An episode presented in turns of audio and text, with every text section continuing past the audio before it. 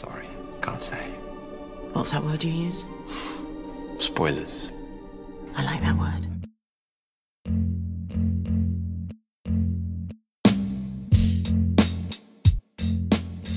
Hello and welcome to Spoiler Nation, the podcast where we have spoiler filled discussions on your favorite and not so favorite movies and TV shows. My name is Howie and I'm the senior editor at isolatednation.com. And joining me is Reese, the Han Solo to my Chewbacca.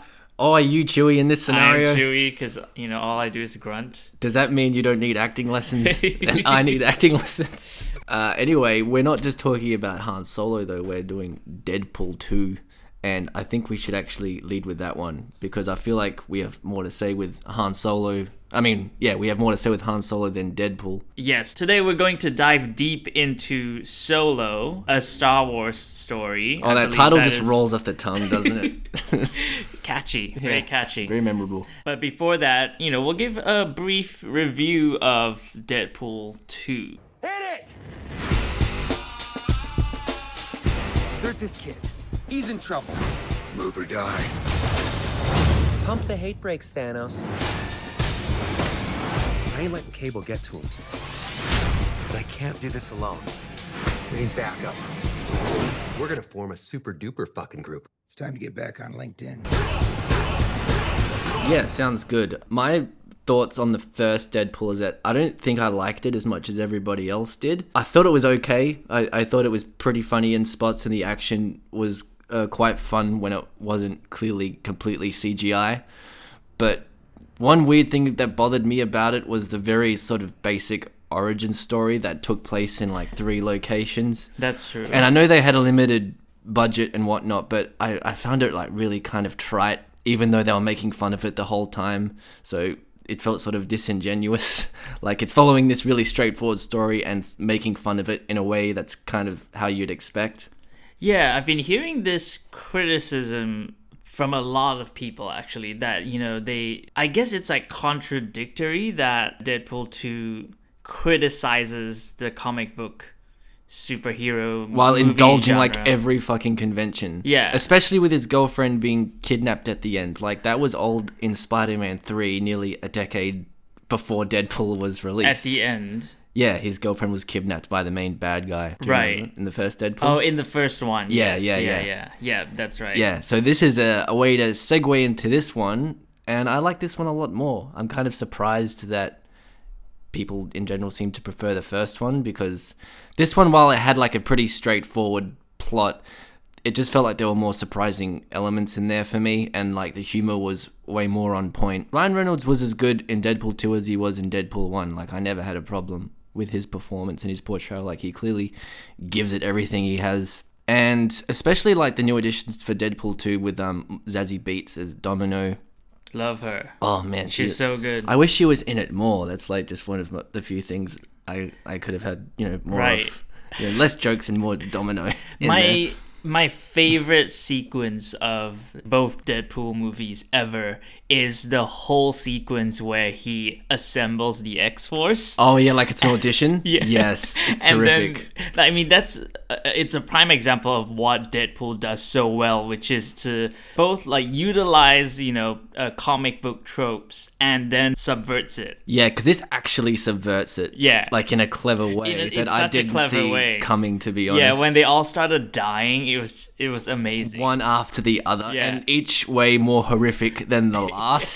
And, and the fact that there's this guy he has no powers, Peter. Rob Delaney. yeah, Rob Peter. Delaney. Perfect casting. Perfect casting. But um, yeah, I found I found this one overall a lot more enjoyable. But there was one um element which was like really stale, and this is this goes back to comic books from the '80s. It was getting stale then, and it's when Vanessa, his girlfriend, is like killed at the start, and that sort of uh, begins Deadpool's story to save the kid from Cable That's right. maneuvers yeah. him into that position. So in because you know Deadpool's all comic book references like out the wazoo these movies, and they like kill her, and the comic book term for that is to fridge a character. Have you heard of that before?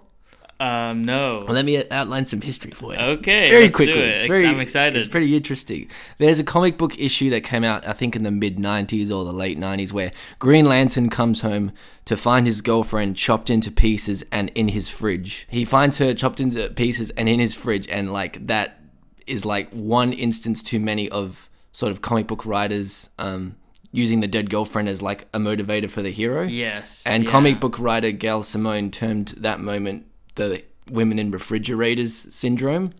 She called that. that's the Uh, I trope she called it. I see. Yeah. yeah. And so Deadpool used this trope, and not like in like a clever way. Like not at all. it was like very straightforward. Yeah, Like it's weird because this is a prime example of that lends credence to the criticism that it is con- kind of contradictory in a sense that it makes fun of um, the superhero genre and yet, you know, wholeheartedly uses a trope that without commenting on it. yeah, like without- doing anything without it. yeah criticizing it, without subverting it. It's Yeah. they just blatantly use a well criticized superhero movie trope. Yeah. or, or even it, it's actually not even a superhero movie trope. It's an It's everywhere. action Yeah. action movie. Yeah, trope, yeah, right? yeah. And it's the funny thing is that there was this interview in Vulture where there's someone's talking to the writers about Deadpool Yeah. 2 and they mention the fridging thing and they're like, "What's that?" And it's Yeah. like you're writing this movie with all these like comic book references and all this shit and you're not like aware of that. It, it's really weird. I, I thought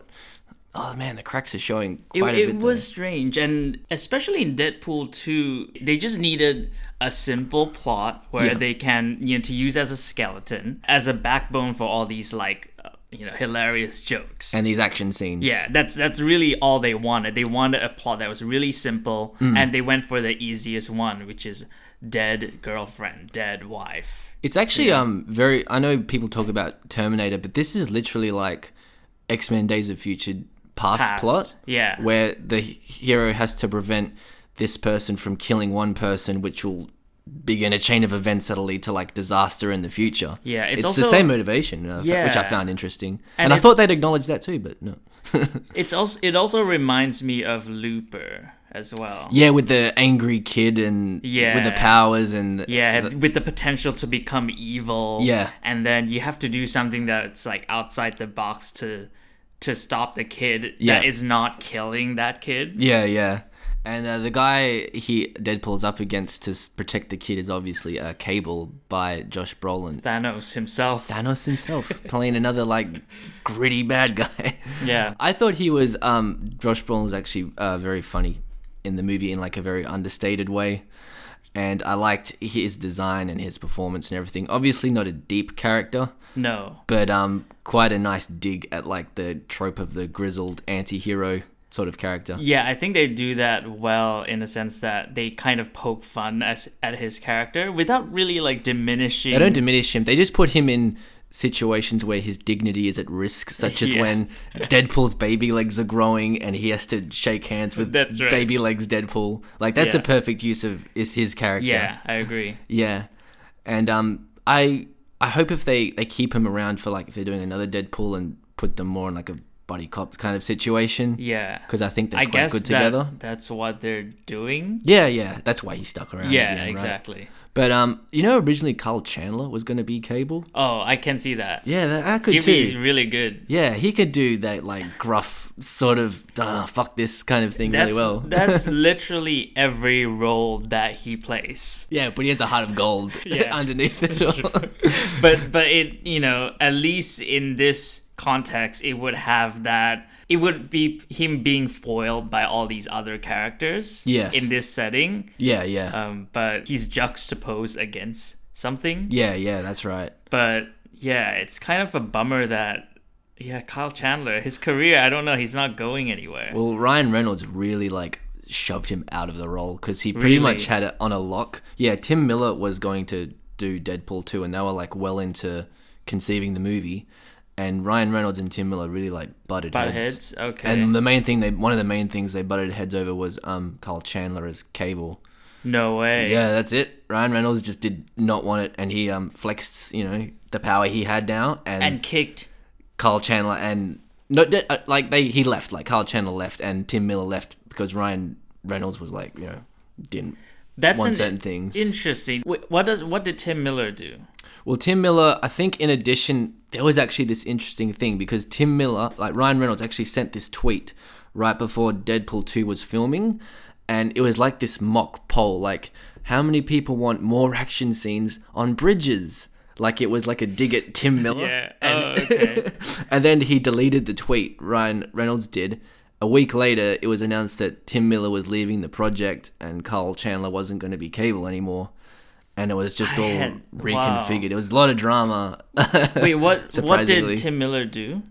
Well, I don't know the As particulars. what movies? Did, what movies? He's just he done directed? Deadpool. Like that's The only- first one, Yeah, right? uh, bu- uh, bu- uh, like before that, he just did video game stuff like cinematics.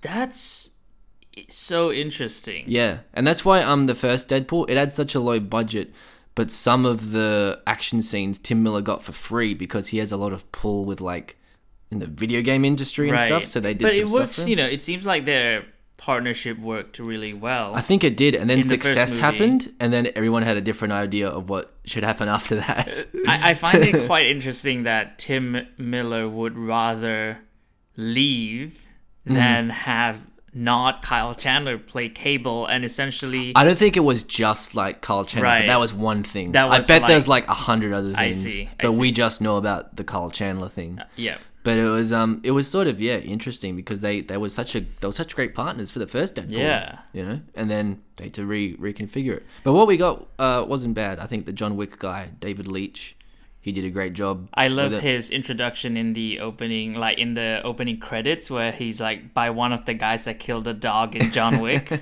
Wasn't that like very James Bondian? it was, it was. With I love that. I actually like the song too. Yeah. It's a Celine Dion song. That's right. And there's a video um, of her, a music video of her singing that song. That's right. Yeah. That Deadpool is also in. yeah. It's hilarious. Yeah. It was pretty They great. went all out for this one joke, and I love that that they did that. Yeah, because like Celine Dion doing a song for Deadpool Yeah. sounds like the biggest joke, and then you hear the song, it's like this is a good song. Yeah, yeah, she's which the- is funny in, its, in itself. Yeah, she's like the Adele equivalent, right? For like what Adele did for. Uh, Skyfall. Yeah. oh yeah, I could totally see that. it's hilarious. But um, Um, yeah, I thought overall the movie was really well paced as well. Like the it was like the elements really spread out well, especially when um Deadpool gets more involved with the X Men stuff. Yeah. and like the, more of those characters were kind of brought in. I thought it was more engaging, especially because he just rubs against them so well. Like he's Yes. it's he's somehow at his funniest when he's like contrasted against them. Yeah, I agree. Especially with um, what's his name? That Russian dude. Oh, Colossus. Colossus. That's Yeah. right. love it. Love it. and the, the stupid recurring joke where one of the Japanese X Men, she just says hi Wade, and he goes hi Yukio, Yeah. and like that's it. But Yeah, for some it. reason, it's hilarious. Yeah, it's funny. She's an Australian actress too. I Is looked it she? It's crazy. Oh. Yeah, I know. But um, yeah, overall thoughts on Deadpool 2 really positive. I liked it a lot more than the first one. And there's talk of an extended cut with like 20 more minutes, and I hope those 20 minutes have more Zazie Beetz as Domino. Yeah, I mean, she. Uh, this is what I've been like. Her power set is what I've been wanting to see unfold in the Marvel Cinematic Universe because you know, uh, in the Mar in the MCU, they're pretty boring with like how they display their characters' powers. It's all just very fight based. It's Yeah. very offensive. Yeah. And it was such a pleasure to see, you know, a power set. And this, you know, goes to the strength of, you know, the X Men franchise as well, which is how, like, their powers have, have their powers have always been really creatively Yeah, realized. they're really more out there. Yeah. which the movies haven't taken advantage of because in the Not movies it's just been like laser bolts. Yeah, yeah, and they Some just, variation and they have to knock out Storm every Yeah. time because yeah, because she's too powerful. um, but I loved seeing. Uh, you know, first of all, I love the joke of like, "Oh, Lucky isn't a superpower." It's not and a then- cinematic superpower. Yeah. it won't look good on the screen, and it's like right. literally the most cinematic scene. Yeah, and and she's the only one that of the new X Force team to survive. yeah, she is. uh, uh, Zazie Beetz, amazing. Yeah. From uh, and she's of course from Atlanta. the TV show, right? Yeah, um, Childish Gambino's TV show. Ah, two Atlanta uh, alumni in these movies. Wow, that show is really Now, of course, it's a big show. Who's the second one? Childish Gambino in it. Even though he he's in Solo, not he's not the second one in Oh, Deadpool. okay, My bad. okay, yeah, he's right. the second one in Solo. I But see. I Obviously, like- he invented the show as well. I was like, wait, is uh, Childish Gambino in Deadpool 2? it, Did. I miss that? Oh yeah, that's. I missed Brad Pitt. Oh, so so good. Did so you see good. that? Yeah, fir- I yeah. did. Ah, I completely. I can't believe I missed that the first time. It's like so brief. He just crashes into the electrical wires. He has the Vanisher. Yes, that's right. Bill. Skarsgård. I actually thought the Vanisher was like I thought the joke was going to be that there was no one there. That's And- what it was. They were playing it as. Yeah. And then when you see the floating pack. like- yeah, you're just like, oh, okay, yeah.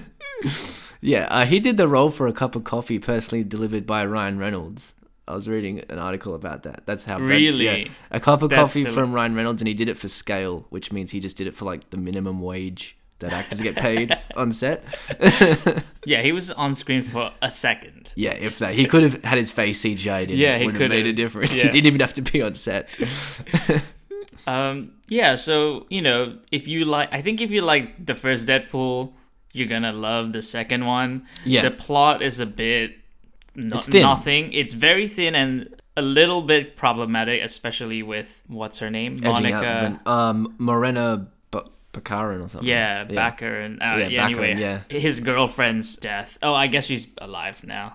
Well, that's the thing. It's all his growth is undone when he brings her back. Yeah, now, I guess. I get. Well, it doesn't like. I think how I approach this, uh, the Deadpool franchise, I guess at this point, Mm. Yeah. is oh, it's a comedy. It's Yeah. a full blown comedy. I'm not really looking for character development. But they try to really hammer home the emotional bits. They do, and I'm like, uh, I mean, it's fine if it's there, but if if the movie were just like skits of Well, that- Deadpool is, has that's to why- go on yeah. a mission, That's why I want the third one to. I want them to bring back the budget and just do like a road movie or something like yeah, that. Yeah, I wouldn't have cared if this was just oh, Deadpool is hired to kill uh, some people. Yeah, yeah, exactly. Yeah, And you know, because the the fun of it are the jokes. he's basically Bug R-rated Bugs Bunny or yeah, something like that. Yeah, I mean the action sequences were pretty cool.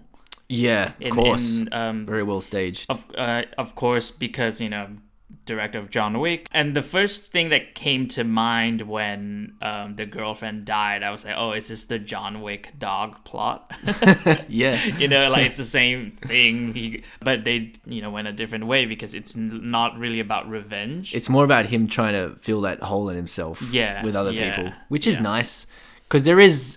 Um, despite all the snarkiness and, and the jokes and stuff, there is a real streak of there's a- sentimentality. yeah, like there's a real heart to it. yeah there is a heart to it. Like uh it's most sort of obvious to me in the scene at the end when he's like you know dying quotation yeah, marks. yeah. And uh, he's making all these jokes about uh oh this is you know that's all exiting the husk. Like he's making a hundred jokes but he says something to the kid which is something like you know those people who have abused you like there are people out there for you and he really means it Yeah. but it's just sort of buried underneath like a hundred million jokes yeah but um they even used the logan death music that's hilarious I love that opening scene with the the, the Logan toy. Yeah, it's basically like Logan because he has to protect a kid. yeah So um, that was kind of unexpected. I was like, wow, this is really soon. Logan just sort of came out, and they're already Yeah. all.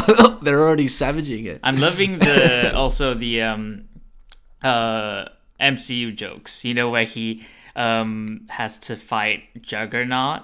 Oh, and then, yeah. and he goes, um, the sun's coming down, big guy. That's right. That's was And, terrific. you know, famously, what um Black Widow says to um to calm the Hulk down. Yeah.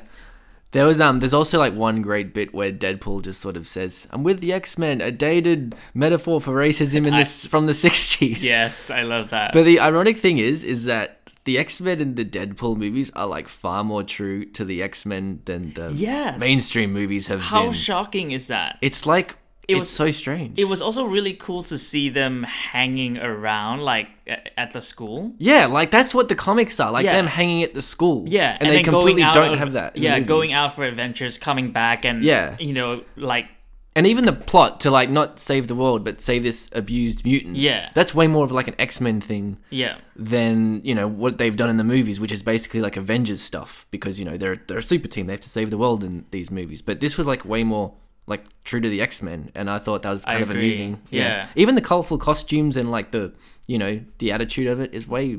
They need to lean in this direction if they making X Men movies. Like, stop with the black leather Brian Yeah. Singer bullshit. They make X Men look fun. It's it's supposed to be fun. It's supposed to be crazy fun, like crazy Yeah. fun soap opera shit. you Yeah. know? that's what it is. And so Deadpool's on the right track for that. And uh, Yeah. and it had this had more of that in the sequel than the first one. So that's like another reason why I like this kind of more than the first movie.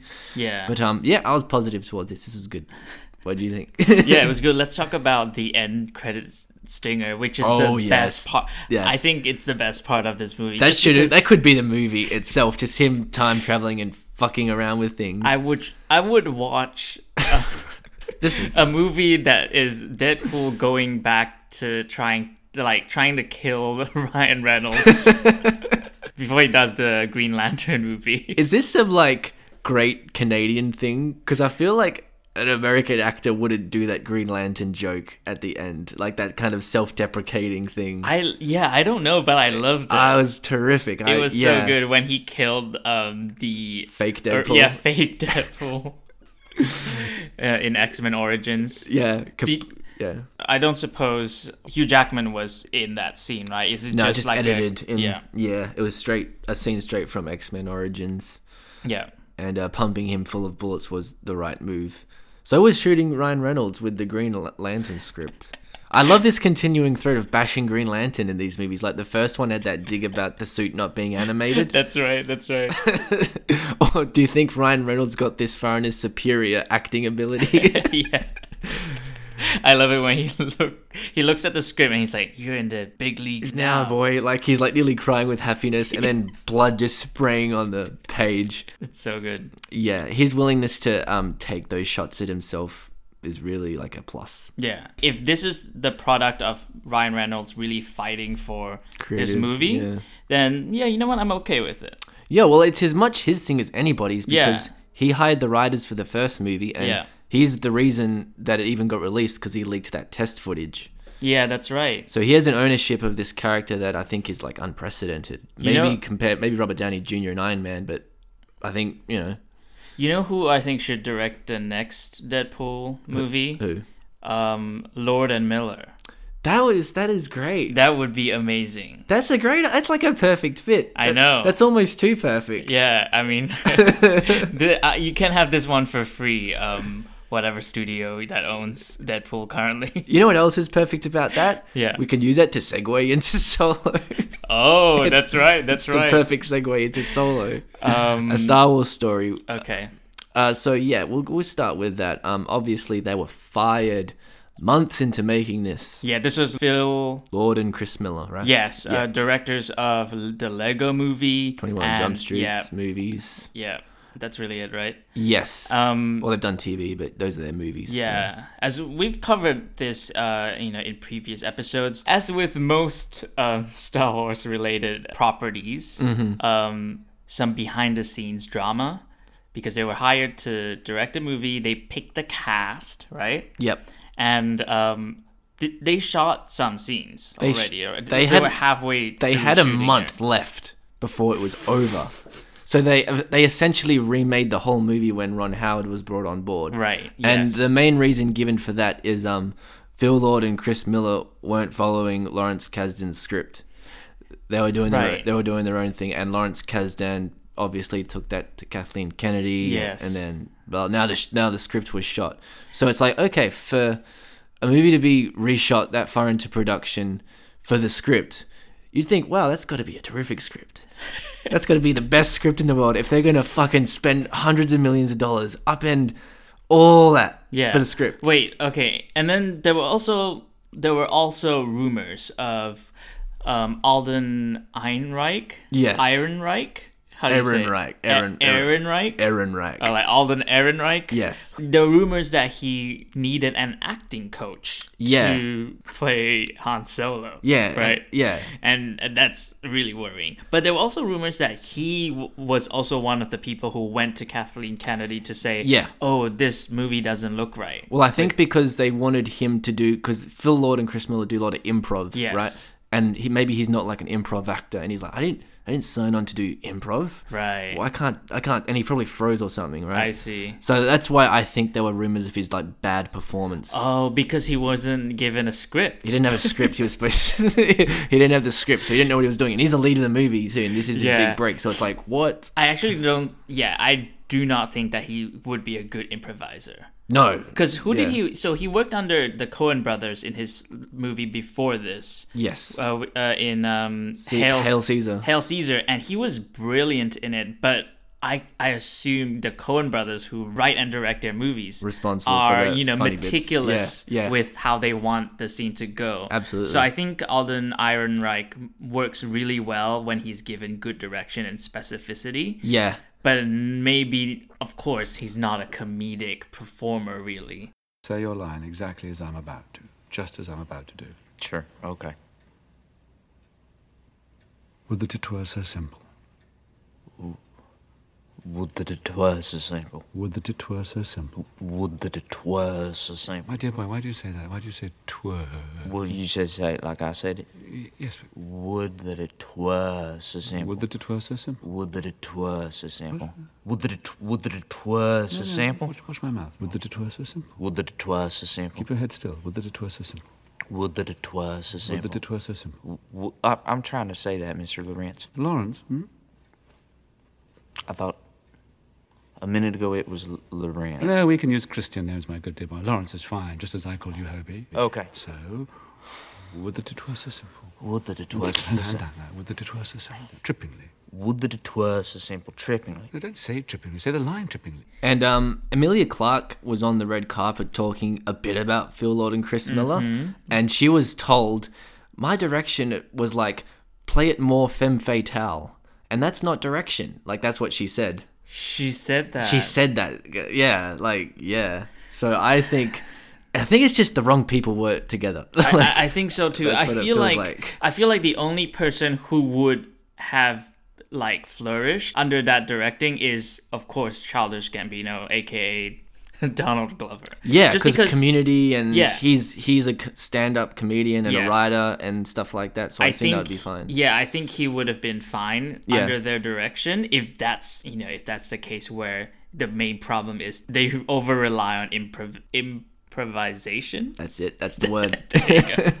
But um, So, anyways, Yeah. so they I guess they got Ron Howard on board to bring the film to in fix it, and get it done by May. Why did they have to release this on May? Like they literally owned December, and now there's this movie coming out like months, just a few you know, months after so the last This Jedi. is a bomb. It is underperforming big time. Yeah, it, it's not a success. no, no one by really stretch. No Uh, one really wanted this in the first place. Yeah, no one was asking for it. no one wanted to know about like Han Solo's past because there Yeah. was he, the mystery sort of enhanced the character because it's like you just assume he did these Yeah. cool things and you don't need to see it. Yeah. But now you've seen it and you see it like sort of executed in this like very straightforward way. We'll talk about yeah, we'll talk about the key, you know, the key explanations or backstory or reveals that I you know, I guess we're there, but you you were never wondering about like Like his name. yeah, it's hmm, why is Han Solo's name Solo? Last name Solo. Yeah, no one No thought one that. questioned that Yeah. at all. Like nobody. But it like it sort of doesn't even make sense because he, it's given to him by an imperial guy, and like now he keeps that name. Yeah. Why does he keep that name? He, he he gave it to him so casually, yeah, it was just thrown on him. and he just took ownership. Like, hey, yeah, that sounds cool. Yeah, but um, I will say, I think other than the execution and the idea that nobody, I don't want a Han Solo movie and nobody wants a Han Solo movie, is that this is the first Star Wars movie where it's not driven by like a compelling kind of mystery. Like Yes. the original trilogy had that revelation that Darth Vader is Luke's father. So it it the, it becomes is he gonna like save his dad or is he gonna have to kill his dad? Right. And then the prequel trilogy, as terrible as it was, had that question of how did this like good kid become like space Hitler? yeah. And the Force Awakens, obviously, it's like you know no one's seen Star Wars movie in a decade, and like they they hyped up this question was where's Luke Skywalker? Hmm. He's not on the post, not on the trailer. Where is he now? What's he doing? And then the Last Jedi obviously had who is Luke Skywalker? and Rogue One had can Star Wars do anything outside of the Force and the Jedi and all that kind of stuff, Yeah. which was you know interesting enough for like its first a spin off. But this solo movie doesn't have any kind of conceit that's like interesting. Well, I suppose the question is, which uh, yes, I agree with you, not interesting. But the Yeah. question is, how did Han Solo become Han Solo that we know and love? Yeah. like, that's really the essential question of the movie. Yeah, which but it's I not interesting. The movie yeah, it doesn't answer. It doesn't. It doesn't Um, make. It doesn't answer it in a way that really makes sense. yeah, because I guess they, I could see the idea, and I mentioned this in my review of like they want to start him off of, as this like pretty good-hearted person, and then they want to inch him towards a more cold-blooded person. yeah. But it's it's very thin, like and like what it hangs on is this like romance between him and Emilia Clarke's character. Yeah, which while semi interesting is at the end of the day, you know, the stakes aren't that high just because you know that his end game is Leia. Yeah, exactly. You know, yeah, like that, the, yeah. the tension uh, like you know the possibilities or the tension is totally like seeped out of the movie because you're like who's this girl But they could have, um, I think they could have worked their way around that if they made them feel like a real couple. I I agree, and I think this was a movie that, if you want to go with this premise, Emilia Clarke should have been a secondary protagonist yeah, to really make this movie work. To Yeah. really make, you know, obviously the through line of the movie is. Okay, you know, he's betrayed by someone that he loves, and that makes him jaded and cynical.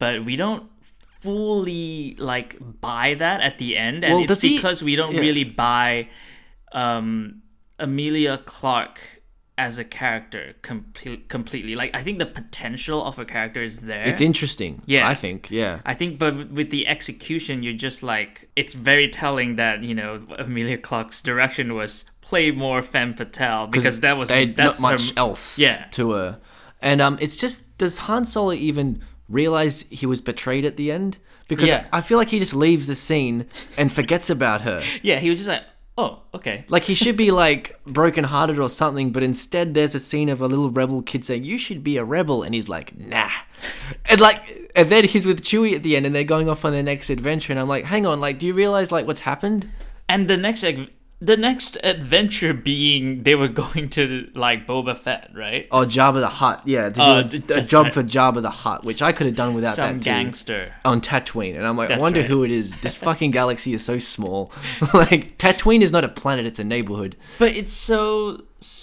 It, it feels too soon, doesn't it? Like for the movie to go that direction that well, I, quickly. I assume he would be working with Jabba for for like a couple of years. Okay, okay. Which, but it's still the problem with this movie is that it's like very the structure's very PowerPoint ish. Yeah. It's like here's how Han Solo got his name. Oh, here's where he grew up. Oh, this is the time he was with the Empire. Oh, here's when he's hooking up with some bandits. Oh no, here's doing the Kessel Run now. Oh, here's how he met Chewie. Here's how he met Lando. Yeah. it's a lot of and then and then and then and then. It And is, I don't know what the like the story is really. It just feels like a bunch of like co- competently connected scenarios. Yeah. Like I understand what's going on, but I don't know what the emotional core is supposed to be. Yeah. You know what I mean? Yeah. I look. I enjoyed the movie. You know, Oh, it it's not. was- It's not bad to watch. Yeah, it's, it's- like a decent action. like you said, space it- movie. Yeah, it, you know, like you said, it was competently put together. Ron, How- you know, Ron Howard is uh, good for a reason. They got him for a good reason, which Yeah. is he coherently put together a plot. Yeah. that you know um, took us to you know point A to point B. I mean, look how wrong it can go when it's like a Justice League. Ex- yeah, It's- exactly. this is not that, like, kind of exactly. situation. And I think it's actually more coherent as a movie. Like the the characters are more coherent than the characters in Rogue One are. Yes, but that's due to the writing. But it's Yeah. because it's not really that ambitious in what they want the characters to be. Yeah. Like the characters are very because it's also a heist movie, a very like kind of simplistic. It's basically two heist movies put together. Yeah, And in a heist movie, all you need are you don't really need, you know, three-dimensional characters. You just need like cool gimmicky characters to see them interplay with each and other. And put them in tight situations. Yeah, situations. and which is um I think works to to keep us engaged at the, at a minimal level throughout the movie, and you know it was Yeah. fine, yeah, yeah. but there's a lot of wasted opportunity in here, especially with his first crew, Mm. who were killed off In seconds. like Deadpool 2 it was like X Force, but style. with played straight. Yeah, played Like, straight. Yeah. Which is kind of, uh, frankly, quite annoying because you have Thandie Newton, Yeah. you know, what who a plays waste. Maeve in Westworld. What a fucking What waste. a waste of a character. When she like blew herself up, my mouth was like, I can't believe you just threw that character you introduced 10 seconds away like Yeah. that, who's on the fucking poster Yeah. and who's Dandy Newton. What? yeah.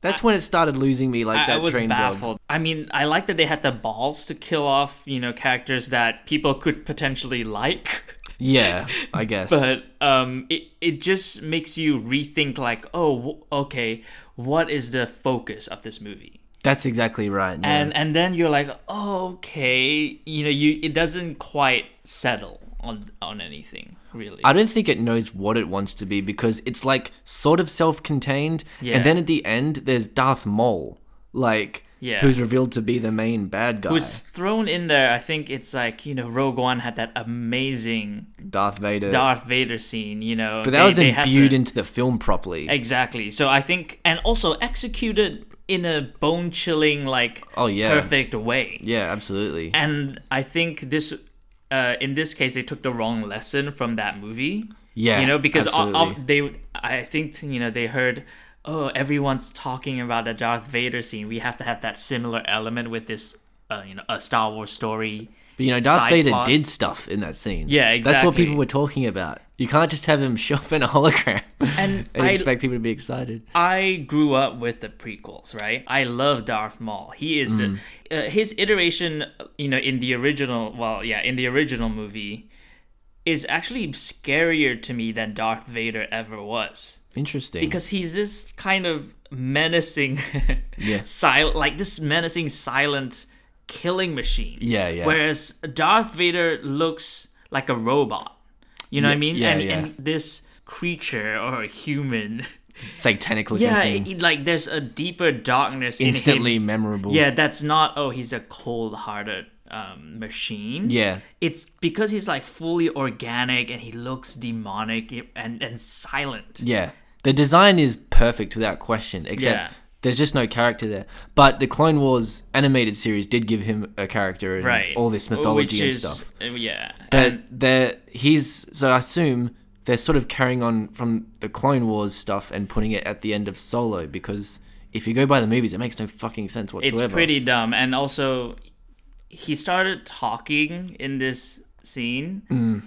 And it really deflated this character for me. yeah, the the point is he's supposed to be the silent assassin. not only is he supposed to be the silent assassin, he also seemed like He never a hired words. gun. Yeah. you know, in the in the original, Yeah. he seemed like someone who will do whatever it takes and gets the job done. Yeah. Right. Pure malevolence. Yeah, and this one suddenly he is promoted into this kind of mob boss role, and it Yeah. doesn't fit at all. Why is he this a is mob the guy who does his own dirty work. I can't picture him with a team. Yeah, neither can I.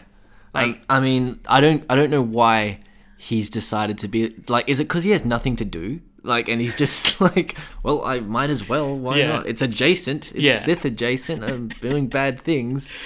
And mean- so you're just kind of like wondering what, what's going on, and it's like it's just uh, annoying because it's like they're trying to set this up for a sequel because she just goes off with him at the end. It makes it makes no sense because you're like, why are they setting this up like it's a story that will be continued? like it's a part one. Yeah. it was so weird. it was I, odd. I thought the point of the spin-offs were to be one-offs. Yeah. not episodic like Yeah. the episodes are.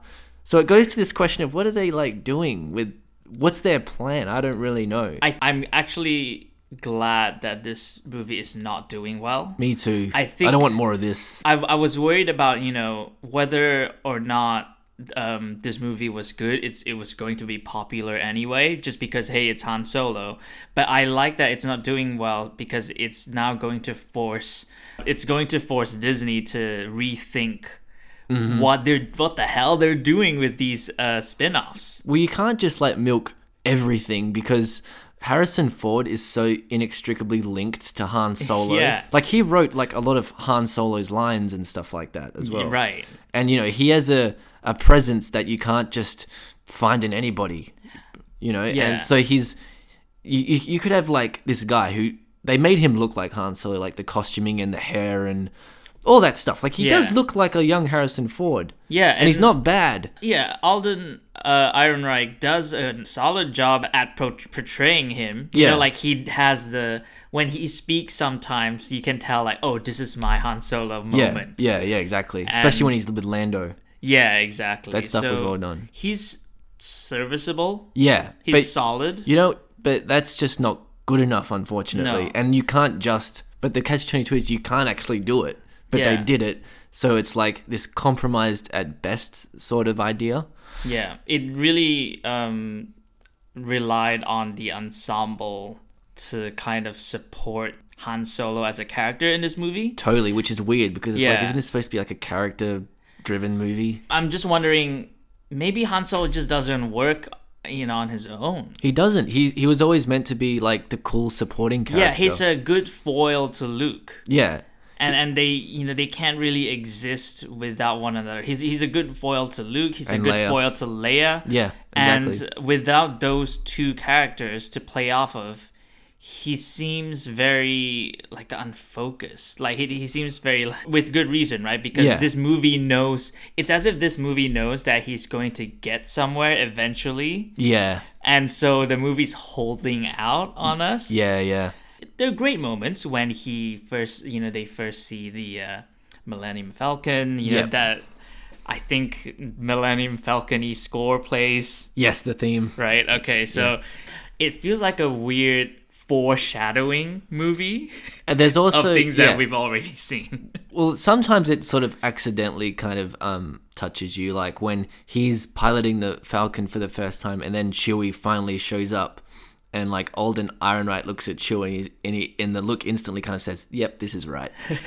And you know it's right too and it was it was kind of like a beautiful little moment. I love that moment between Chewie and Han, but how they led to that moment was, was kind of awkward because you've already, I guess, established that Emilia Clarke is like uh, also a pilot of some sorts. yeah yeah And then suddenly she's just going to realize, oh yeah, hey Chewie, you sit here. yeah that, that didn't make sense from her I guess they they did you know kind of try to have it make sense, which is oh she's too short to touch the buttons on oh top or right something. okay yeah yeah But it's just like well this ship is designed for Lando. Yeah. So you know he's not big. Like what? I, it just it made no sense, and it was very awkward. Like that transition between her and Yeah, Chewie that was Was awkward. awkward Yeah. because you know that the reason why they did that is to engineer this moment between Chewie and Han, where it's like, hey, look at us, we're gonna be flying this ship forever. Han can only have one lover at a time.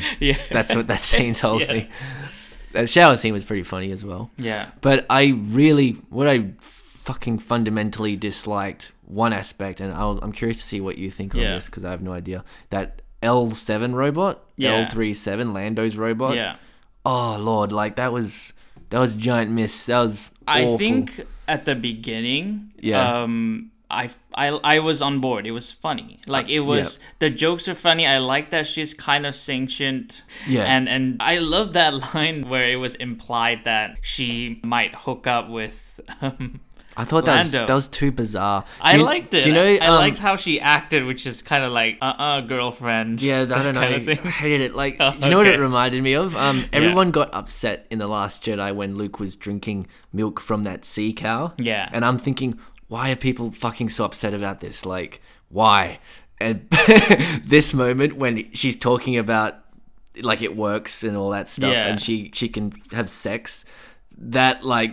Ugh, like that, that, that put me off big time. I, I thought it was funny. I It- liked it. You know why I liked it? It was one of the rare moments that the jokes were overtly jokes. Because this movie was like, it's very middling. It's okay, right? Yeah. The action was actiony, but not like inventive. No, it's a lot And, of pew yeah, as the- you'd expect. And the drama is, of course, highly mediocre. Oh yeah, and the jokes were like Like you know, you were like, uh huh.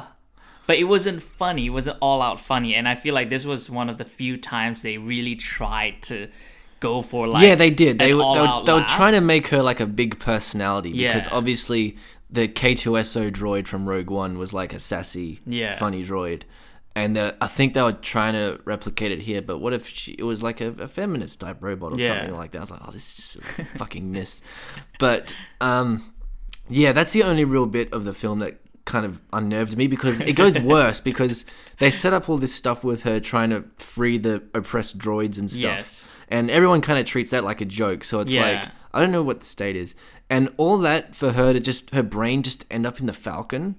I was Yeah. like, this is weird. I, I yeah, when I saw that happening, I was like, That was a nail in the I- coffin for me for that droid right, chef. Yeah. because I I started I that's when I started questioning not not when she's you know becoming part of the ship. I, I was like, did I miss something from the Star Wars movies where maybe the Millennium Falcon has a personality of its oh, own? Oh yes, there is a line, actually, believe it or not. Oh, It's um, it's in Empire. I can't believe I know this. It's in Empire when three PO casually says to they're, they're fixing the ship, and three PO, obviously the dialects communicator, he says to Han, "Sir, your uh Millennium Falcon computer chip has the most peculiar dialect," like implying he's never talked to anything like it before. I see. So I, that's the only indication that the Falcon has like some kind of weird personality or something like that. Okay, well, and if this was that to get to there, it is kind of like, ugh, I could have done without this too. This is like the name, ugh, sure. yeah. my main problem with that scene or like with that part of the story is that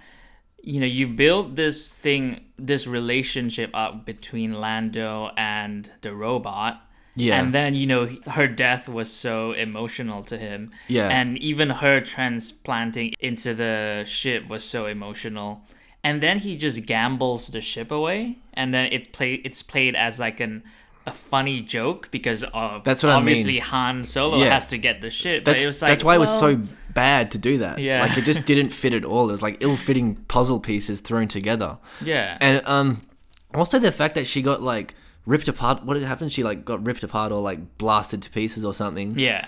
In like Empire, that happens to 3PO and like they rebuild him. Yeah. Like they can just be re- they're fucking machines. Like Exactly. they, they can just be remade. Exactly. But they're they're going so hard to try and imply that droids have souls or f- they're like closer to actual beings or whatever that they have to give this sad droid death scene. Yeah. It worked in Rogue One when that droid died because you know they can't rebuild him because they're on the clock and it's a suicide right, mission. yeah, yeah. So they try and sort of repeat that here as well, but it makes no sense because he could rebuild her. Yeah. Uh, so it was it was just off. I don't know. Yeah. I didn't feel emotional. Didn't care. Yeah, I didn't care. Um, as great as Lando is, as great as Oh, he was um yeah, he was Donald good. Glover. I think he's the best. He's the best Um, actor by far in this. Yeah, like he really enjoyed the role. I think he did Lando right. He interpreted it in a way that was really enjoyable for everyone watching. Yeah. even when Han when Han Solo felt like Han Solo, I didn't really get pleasure out of recognizing that. If that makes sense. No, I know what you mean. It never felt like he owned the screen, Yeah. like Harrison yeah, Ford did. Yeah, and That- but with that with Donald Glover, He's the Han Solo of this movie. yeah, he is. Like from the original trilogy. Yeah. That just shows you can't have Han Solo as a leading man. Yeah, You have to have him played by leading man, but he can't be the leading man. Exactly. That's the secret to Han Solo.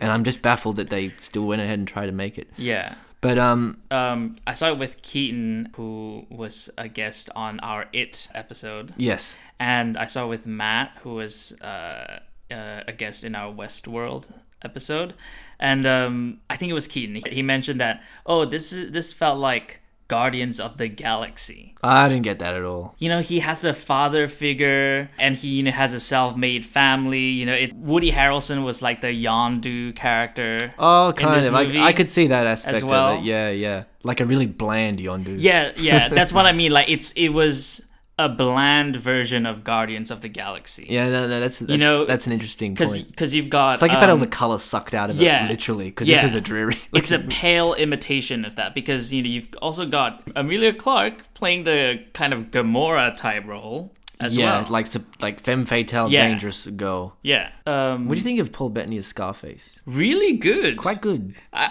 he, He's this- actually kind of menacing. he's much better in this role uh, than he was in you know as Vision in the Avengers stuff. Yeah, yeah, no, I agree. And- he, he, and he's a, like a last minute addition to the film as well. Was he? It was going to be played by Omar I from The Wire, whoa what but he couldn't come back for reshoots because he was doing something else. what So they got Paul Bettany, yeah, for the last minute. interesting. That's Yeah. interesting. Yeah. because I think he actually works really well as a villain in this Totally. movie. Yeah. He's, He's- such a he's like a you love to hate him villain. Like he's such Yeah. a cr- creep and an asshole. Yeah. He played it really well. Yeah, and like you know, go figure. Like an original character was the, one of the more interesting characters in the movie. Yeah, he's definitely like a type. Like he's, you know, mob Yeah, boss. But, um, but it was fun. he was good, yeah. He- like the scenes that he shared with the other characters were fun, like were exciting. he used I think they used him like sparingly. Yeah. So they used him just right. Yeah, and also Emilia Clarke's character, you know, even though she's supposed to represent like, you know, that femme fatale archetype, Yeah. they actually tried to inject some nuance into this character which i wish were explored further which is you know her need for survival and her inability to get past her inability to get on board with han solo's uh, philosophy or way of life of just winging it and just Yeah. you know explore the different possibilities Yeah. she's a kind of character that needs you feel that she needs structure even if the structure is oppressive That's why- she needs to yeah. feel safe and the only way that she feels safe is within a system that she knows she can abide by and and play Yeah. that's an interesting character arc. Mm. And and you know at the end when she couldn't decide like when she chose to when she had the choice to be free, she chose the system Yeah. and be a quote unquote safe and survive. Yeah. That should have been a very interesting and a dramatic character choice. But Yeah. because she's not the main character of this movie, a lot of it gets underdeveloped. It's a great idea. Yeah. But the execution is a bit jarring. Yeah. It's like she's too much of an, enigma to track as Yeah. well, as well, I thought. Yeah. But um, I thought Emilia Clarke was better in this than she was in like Terminator Genisys. Genisys, yeah. she was fine in. She was in this. okay. Yeah, she was Yeah. okay. You Chewie know- was great in this as well. oh yeah, Chewie. Chewie stole the show. Yeah. I can't believe Chewie ate people. he's like, I mean, I guess it makes sense because he's like a bear, isn't he? Yeah. He's a Wookiee, but he, you know. Yeah. So that was um, and he ripped someone's arm off. That was a nice scene. That was cool. Yeah, That was cool. It was good to see Chewie like kicking ass. Yeah. And there's a terrific bit where um, Han Solo does the Kessel Run. It almost makes the Kessel Run scene worth it, actually. And he says, "Yeah, I did that in um something something twelve parsecs." And then Chewie like rebuts to him, and then Han Solo's like, "Yeah, but if you round down, it's 12. So you find out he was just kind Exaggerating. of exaggerating. Which you kind of suspected already, but Yeah. it was still funny to see it play out like that. Yes. Yeah, I agree that it makes it worth the quote unquote explanation or reveal of how he actually did the Yeah. Kessel run. Yeah. Just because it maintains that sense of playfulness and like that sense of um I guess cheekiness with And then he talks a big game, which is very like in yeah, his character. his boastfulness. Yeah, you know, yeah. Because uh, up until that point, you know, when he says, "Well, I did that," you're just like, "Oh, okay, you deflated the." The, the kind of fun about his boast, Yeah, yeah. which was you know we don't know if he did it. Yeah, We- exactly, like, we yeah. don't. He's saying it, but who knows? so the Chewie, you know, correcting him Yeah, off screen was pretty funny. yeah, it was good. And uh, the last shot where like uh, he says to Chewie, "Hey, when have I ever let us wrong, pal?" And Chewie gives him this like, "Are you serious? After what we've all been, been through, you're saying that?" Yeah. So it kind of made me think. I wish it was just more Chewie and Han stuff. Yeah, It just felt It's- teased. It's like, guys, are you serious with this? Yeah. Of course, this should have been a Chewie and Han Han love story. Like, get rid of the Woody Harrelson Yeah. and the crew. what thing. was that? Like, make maybe make that a whole movie. Yeah. You know, like, cause it just makes no sense. You can either, I think, you should either have Chewie or Emilia Clarke Yeah. because They're different stories. Yeah, what annoyed me was yes, Chewie is you know, is essentially an animal type Like a- character yeah, yeah. that can't convey a lot of depth when it comes to emotions, etc. Yeah, yeah. So he always gets a short thrift. Yeah. And in all of these movies, even in The Last Jedi, when Han dies, Leia, for some inconceivable reason, hugs Rey, Oh, a that- stranger. Yeah, that was just poor direction. and Chewie walks past them In frame. in frame. It that boggles my mind. Like I, I, I can't believe nobody can't- caught that, Yeah, and it's just that's that sucks for Chewie as a character to be get to get shafted like that. Yeah. and then you go ahead and imply that you, they they were the best of friends and they had the strongest bro relationship. You know. Yeah, yeah. And this movie like fed into that idea once again, and it's just kind of Emilia Clarke is the more important focal character in Han's life than Chewie. Well, that's that's the thing about this movie. You got to it's so contrived like you got to give him the sexy love interest plot, the more conventional sort of thing. Yeah. Which is what that ultimately felt like and It, it should have been a buddy cop comedy kind of thing with, It- the with thing- Chewie yeah. and they were torn they were torn between doing a character centric film and doing like a big epic Star Wars movie where you have to spend like 200 million dollars on like all all this shit. So I think they announced the um Boba Fett movie, right? Like as another a spin-off Yeah. with Logan director James Mangold. So just just hypothetically if that does get made and everything like that, I think Are you gonna pitch your idea? this is my idea. This is what I'd like to see. I don't want to know anything about how Boba Fett got his armor or eh, training or any of that shit. Leave that out. What you should do is do a situation where it's like the fugitive. So you've got like these prisoners yeah, escaping a convoy. Yeah. And Boba Fett is hired to track them down. Yeah. So you do it from the point of view of these prisoners, and Boba Fett is like the predator or something like that. And just do it as like a 60 million cheap movie, you know, set in the Star Wars universe, and you guarantee money back because you didn't spend that much because you don't need to. And just do something like like do like a simple but like sort of effective idea like that. Because this solo idea where they're like cramming in all these references and trying to milk that nostalgia fucking teat and you know th- this obligatory thing of including every character it just showed that uh i don't know what like the story is. I don't Yeah. i don't know what this is except just to be like oh i know that. Oh so that's how that happened. Oh oh that bit now like it feels like it's a movie like it's a product of an age where people are learning like the wrong things from marvel that's just sort it's not like horrible it's, It's not, not- dc movie yeah. but it's just it's emblematic of the same kind of thinking where there's no real direction so they're just they're just throwing stuff together and leaving the door open for a sequel yeah. Just just like Rogue One, I think this felt like a movie cobbled together. yeah um, in a in a less infuriating way than Rogue One did, but only because it really did not, you know, have high ambitions with this movie, except to, you know, like clearly explain the the origins of these things that you've heard of. yeah You know, yeah exactly that's all it was but uh, you know rogue one you know it has it has a lot of problems and stuff but it, Yeah. got me excited more often than than this one did yeah. I, I prefer, you know, I did not like Rogue One. Like, it infuriated me. But I kind of um like that at least I got that out like of some Rogue emotion One. Yeah. some strong emotion at least I could kind of pick it apart and talk about, you know, what I didn't like about the movie with Yeah. passion. yeah With this one, it was just like, oh yeah, it was okay. Like Yeah. it was fine, but I'm not going to recommend it to anyone. No, no, not at all. Like- and it's a shame because it's like they insist on doing these Star Wars movies once a year, and if they do like three fine movies in a row, I feel like that's just gonna kill the brand. Yeah. I think that's the worst thing you can do is just do these very safe, d- middle of the road movies. Yeah, it's like guys, if you're going to do a spin-off, don't add the main cast in that movie. Yeah, exactly. Like that it's yeah. dumb. yeah, That's not a spin-off. People are just going to assume that it's cut like it's the same thing. People are going to expect the same like scale of epicness I really, from that movie. I really don't think they they know what to do with the spin-offs.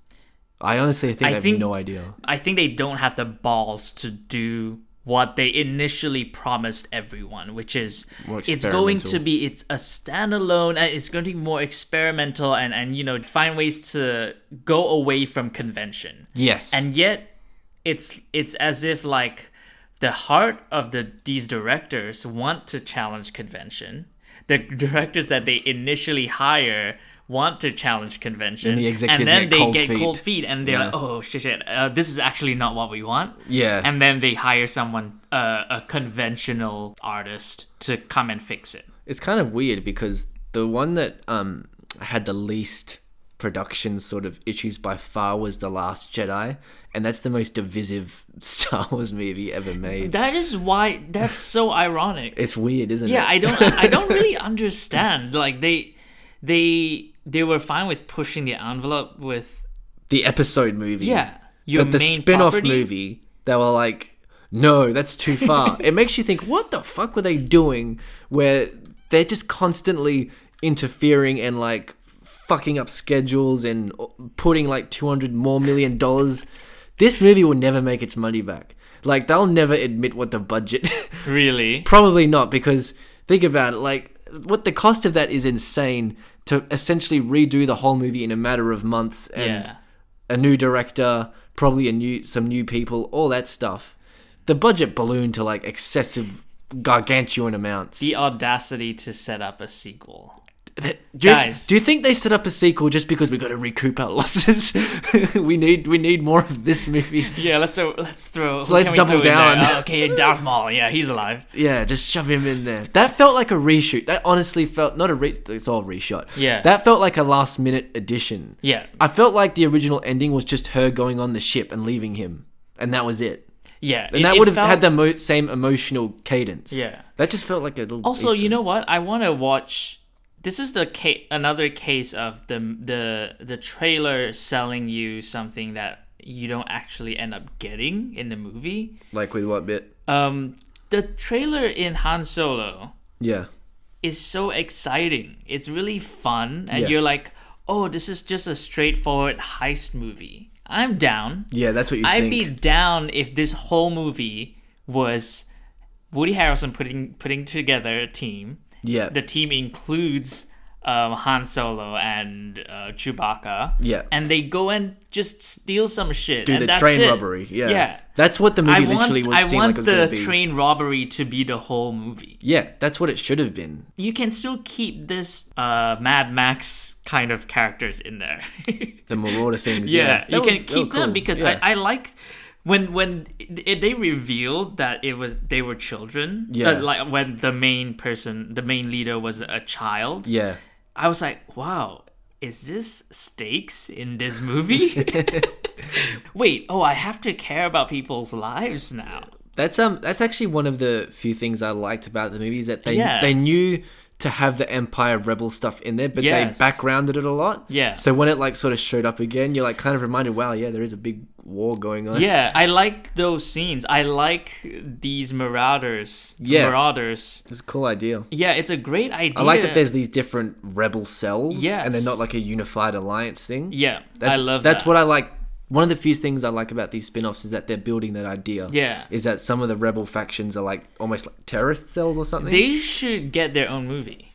Well, they kind of did that with Rogue One, but they they sort of half did it. Well, yeah. So I mean, Rogue One is at the end of the day is still an extension of the main rebel base. yeah, I feel like with these ones, they're more like. Yeah, like rogue terrorists. Well, that's- instead of a, an, a, a like unified opposition. Well, that's the thing I thought was so neat, but sort of annoyed that they skipped over in Rogue One was the idea that the main character grew up as like an insurgent Yeah, kind of person with this like nutty Saw Gerrera fella. Yeah. And they seem to set that up at the very beginning, and then they completely bypass that. you Yeah, don't yeah. see any of it. No. But I thought that could have been its movie, you know? yeah. But uh, I, I do like that detail. I think it's like pretty clever, and it Yeah. adds some like dimension to the conflict. Yeah, I agree. I think um, they're just real like that's what this is. That's what's um, you know it was a fine movie, but what was disappointing was that you could see hints of a good movie in Yeah. a very like emotionally satisfying movie Yeah, for sure. in this um, hodgepodge Frankenstein monsters version of Han Solo's Wikipedia page. It's kind of interesting because I, I don't even know if this is supposed to be like a light, more light-hearted movie or a really dark movie. That's the thing, right? It's like it's so tonally in the middle. that it's like sort of surprising because just by how it's shot, it looks like really dreary, like like Yeah. Dunkirk or something. Yes. And the idea that Emilia Clarke is like this guy's sex slave or some some some weird shit like that. Yeah. But then you've got like the jovial adventure rogue spirit to it, and it it feels so I don't know like Yeah. off. It wants to be everything, but it, Yeah. it but it ends up being nothing. It's like the product of it being sort of all over the place. I Yeah. guess is just the weird tone, like especially the, the opening one it's like an Oliver Twist story, and then he's like an Imperial grunt. yeah. It, it's And it's like saving Twist, Private right? Ryan Yeah. in the next scene. yes. And you're like, for a hot second. for a, like just a minute, yeah. And it's Yeah. like, what? like, yeah. what there- am I supposed to be feeling? There was one scene where he was in the trenches. yeah, that's the scene. Yeah, Which, which looked cool. it looked really cool. love it. But uh, his sergeant or whatever walks by and he's like, "What are we doing?" And this is a funny joke ish, and he says, "You know, saving the republic, saving the empire, or whatever." Yeah. like whatever he says. Yeah. And then he's like, "No, no, no. I mean, like right now, what what are we doing?" yeah, but it's a good joke, but like logically, he should know what he's doing. Like, Yeah. this is a war zone, okay? like he didn't literally just transition to that scene like the Yeah, edit showed e- us. exactly. It's like that's what some films some films do that sometimes. Have you noticed? Like Yeah. the next edit shows a conversation carrying on which Yeah. should have happened yeah. minutes ago. Yeah, like all of a sudden uh, characters are already driving. You can tell the characters are like halfway through their journey and they're like, "So, where are we going?" Yeah, exactly. Yeah, you're like, that kind of "Where stuff. are you driving to?" Yeah. Like, yeah, it was weird. It, it- yeah, it took me out of the movie for a second because I was just like, "What? Well, Keaton, Why are you asking?" that?" Yeah, Keaton was saying that Han Solo mentions in this movie that he got kicked out of pilot school for having a mind of his own or something. Yes. And it's like, why couldn't that be the movie? Where like Top Gun with guys, Han Solo. where is the training montage? Yeah, Where is exactly. it? Yeah. Are you serious right now? yeah. We don't even get like the best pilot kind of. Where's the Mulan montage of this? yeah, I know. Like they skip over the most like interesting connective tissue. Like bits. yeah, like that's literally the only thing that people would be interested in, which is like, how did he become such a good pilot? Because that's like an actual take. Yeah. That's a direction. that's a direction for a movie to go in. This is 50 directions. So it, it goes nowhere, sort of, it feels like. It's weird. It's just odd. I mean, look, the castle one was fine, and then the Cthulhu kind of creature was cool. Cool design. Yeah. But the designs on these movies have never failed. Yeah, It's exactly. always been amazing. I mean, it looks really good. Even the car chase, the Blade Runner esque car chase at the beginning. yeah, it would, was cool. fun. Yeah, and the Corellian planet with like the industrial look, and also the planet Yeah. where they go to the spice mine to steal the hyperfuel. Yes. Very transportive. It's very um, you know, it's very Star Warsy in that way. That's hard Yeah. to sort of articulate, but you know it when you see it. That stuff and the costuming. Oh, Emilia Clarke's costumes are fucking. awesome. She's beautiful. Yeah, Like, it's ridiculous. It's my favorite um, set was probably like the bad guy's lair, like the club and the I see. office yeah. and all that stuff. Yeah, Very, yeah. very nice. My favorite outfit for Emilia Clarke was when I think that it's when they landed on the where the slave robots are. Yeah, and she's got And- the cape and stuff. yeah. Oh yeah, it's cool. Wow, damn. She has the potential to be such a a, a badass character, or, or even like a really cool, complex character. Yes, But yeah, they kind of squandered it. they did. Yeah, Squandered the opportunity. it's just for that. because for the entire middle, she's just sort of there but not doing anything. Yeah, I'm fine with her being like the crux for Han Solo's cynicism. Yeah, that's what I thought that was kind I'm, of trying to I'm do. okay with that, but you're not. You didn't. You didn't really build it up. You know, even their first meeting, uh, when they find each other again, Yeah, it's too soon. Like and in and the narrative, and her, Emilia Clarke's reaction was like. casual as shit. Yeah, like seeing your high school friend, like friend at Yeah. like a corporate function, like, oh hey, but was what's that up? supposed to show she's changed a lot? You know, she's changed. Sure. Okay. it's a thin. All right. It's a thin you got me there, Ron Howard, director of A, a Beautiful Mind. she's a she's changed, and she can't act excited in public because you assume she's like a slave or something. Yeah. So, but I, I understand what you mean. It's emotionally not effective. Like Yeah. you don't really feel it between them. Yeah, on paper it could work.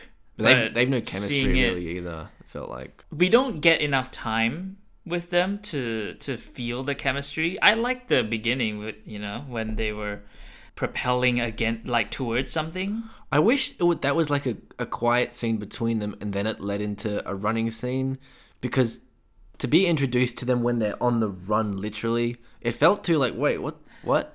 I Like, liked- I too- liked it. It felt too jarring. I don't know. I like that they're on. I like. Uh, I liked it because oh wow, since like we're having momentum from the get go, Yeah, but it felt but like then fake momentum. it stopped, and then you're like, oh, it's not that they were mindful of the mo- momentum; they just were putting things together, and this just happened to be a fast sequence. Yeah, yeah. like they just like cut clips together, and yeah, that was it. Yeah, so, yeah. Uh, okay, I guess because it's the pacing of this movie is all over the place. it really is. It's herky jerky is Yeah. a way to describe it. My favorite part, I think, of this movie is the train heist. Like, I think everything in the lead up to that was pretty. Like, I was like on board, Yeah. and then the moment um, Maeve or Thandie Newton's character dies, and that monkey Yeah, the Jon dies, Favreau dies. I was like, oh, what? yeah, yeah. This is not the story. yeah, yeah. That's right, right? Like, you're like, oh, this Well, I think like, I kind of felt like that would happen because I was like, this is happening really early. early. It was early. Yeah, they had no impact. I mean, Thandie Newton was supposed to be Woody Harrelson's like you know partner or something. Yeah. Seems like he doesn't care that much. he did care that one time when he screamed.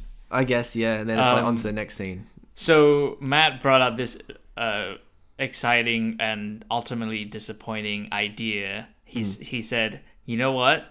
Thandie Newton and Woody Harrelson should have switched places." So Thandie Newton lives and Woody yeah, Harrelson and dies. Thandie Newton should have been that that kind of Han. mentor to Han to Han. Well, I yeah. think that would have been so exciting. Yeah, yeah. Well, I didn't really get a sense of her character to know if that would be any good. Well, I think Uh, She's a better like screen presence than Woody Harrelson. He's Woody Harrelson is really good, but I've seen this character. he's good. He was lazy as shit in this I movie. have seen this character. autopilot, this man. is the same. He he woke up like he he's like, oh, am I still on the set of Hunger Games? It was the exact No? same oh, character, Okay. just yeah, not as drunk. yeah. Yeah. I think it would it could be cool just seeing from the scenes that we saw with Thandie Newton when you know she's the one that advises against Woody Harrelson to take them on board, That's right. Yeah. and he you know she's like, we don't want them. They're incompetent. yeah, yeah. And for him to die because of his mistake, and for her to go, I knew it. But then, you know, for them to find some sort of redemption. I feel like she would just shoot Han though. that, that would be her character, or she'd just leave him. Like she'd have no reason to take That's him under her wing. That's true. But With how it was set up. And anyway, anyway, that I think like it would have been more fun with her. She was yeah. She was definitely fucking thrown in the garbage for sure in this. I even like the monkey. I didn't mind the monkey. That like New York cab driver. with like an alien archetype. six arms and stuff. Yeah. That monkey must be a hell of a pilot with like all those arms, right? yeah. But yeah, sad. I mean, it looked shot. cool with seeing him like taking control of the ship and stuff. Yeah, I did like that. But yeah, So uh, overall, meh on this movie. it, it was fine. Like I think I didn't walk out of the movie thinking I wasted my money. Oh, did you see it at the ten dollar cinema? I did. There you go. you have to see a really piece of shit, Uh, piece of for- shit to be yeah. like, I want my ten dollars back. Yeah, twenty. If I paid, if I had paid twenty bucks, look, it looked great. I mean, you know, I, I think I still really wouldn't good. have been too upset. yeah, yeah, Um, it, it was, you know, it was a visual um feast. Yeah. At least, no, that's true. um, even though you know it wasn't quite funny, it wasn't quite dramatic, it wasn't quite like it gave you like you know the fan service Yeah, things, yeah, but only at a very base level as well. Like it's not full on fan service. Well, they didn't really do anything that interesting with it. They just Yeah. sort of had it present. Yeah. uh, you know. So um, yeah, no, this was. I mean, it's it's disappointing. It's like the first Star Wars movie where I'm not jazzed about it at all. It's definitely not the worst Star Wars movie ever made. Yeah. Like Disney probably got what they wanted, which is they have an okay movie. you and know, it was like, uh, yeah released on time. yeah. You know. It wasn't improvised or whatever the problem was. So, Well, I I congrats. just I don't know why they couldn't have just pushed it back to December and refined it more.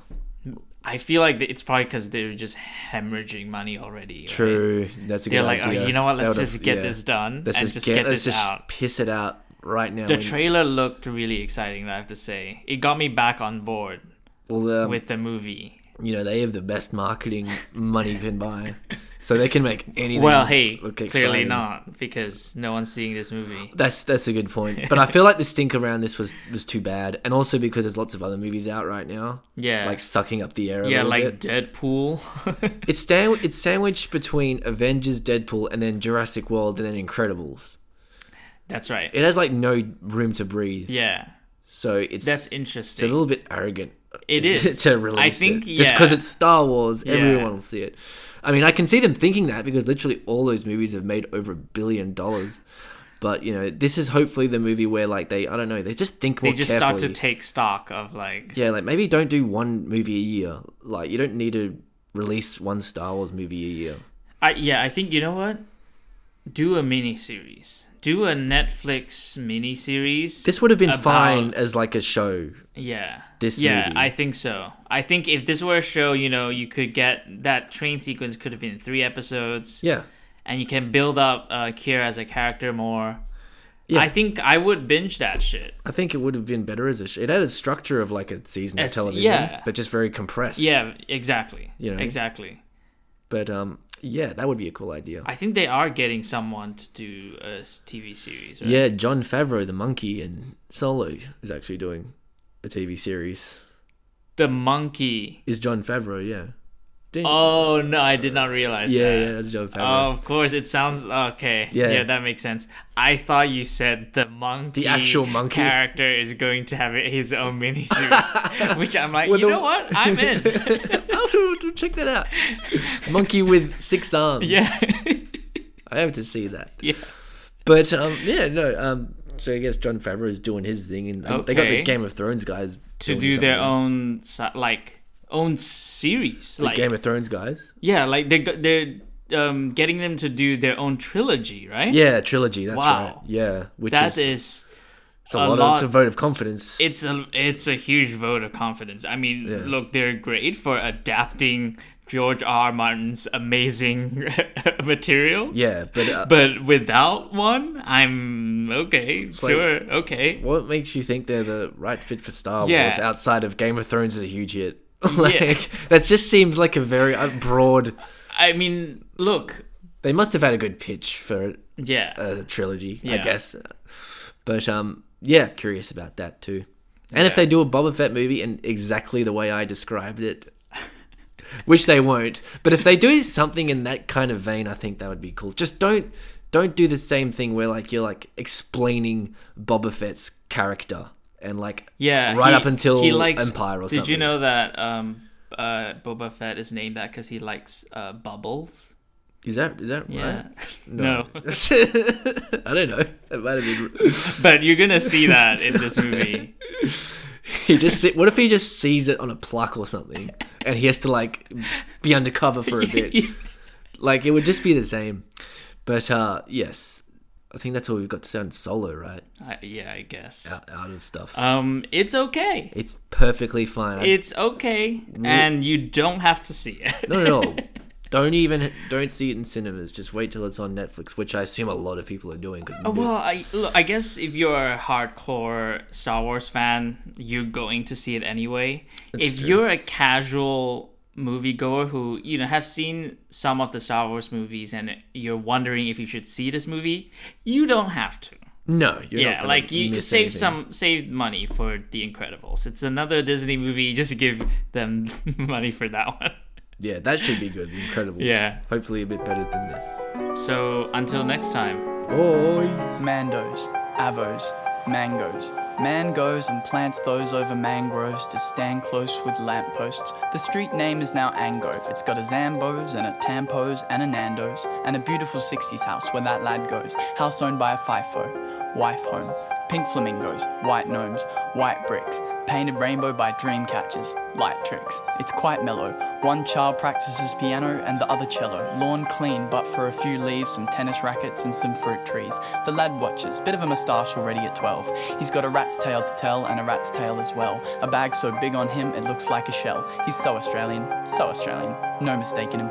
No one's taken him for part Arabian or dark Caucasian. Working class kind of parents naming him a name like Braden or maybe Damien. Actually Stephen. Smith's his last. No Smiths in his past though. Seas dark and stormy. Overcast. His best brother boy just hit rock bottom.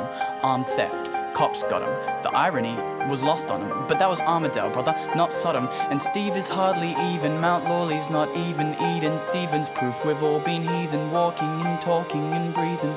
It's the perfect place for thieving. And a season after season, no one's leaving. To Stephen, he needs no better reason. And the missionaries taught that one should never trust a snake. But wasn't that the God that they said one should forsake? There used to be a garden here, what fruit did they partake in? He sees nothing as as fruitful as the money that they make. 1139, our man is in, bitter thoughts, tannin skin, a poster child, a mannequin for crime and of sin, takes a mandarin on the 21st of August at around 1140. Stephen Smith exited a crime scene in Mount Lawley.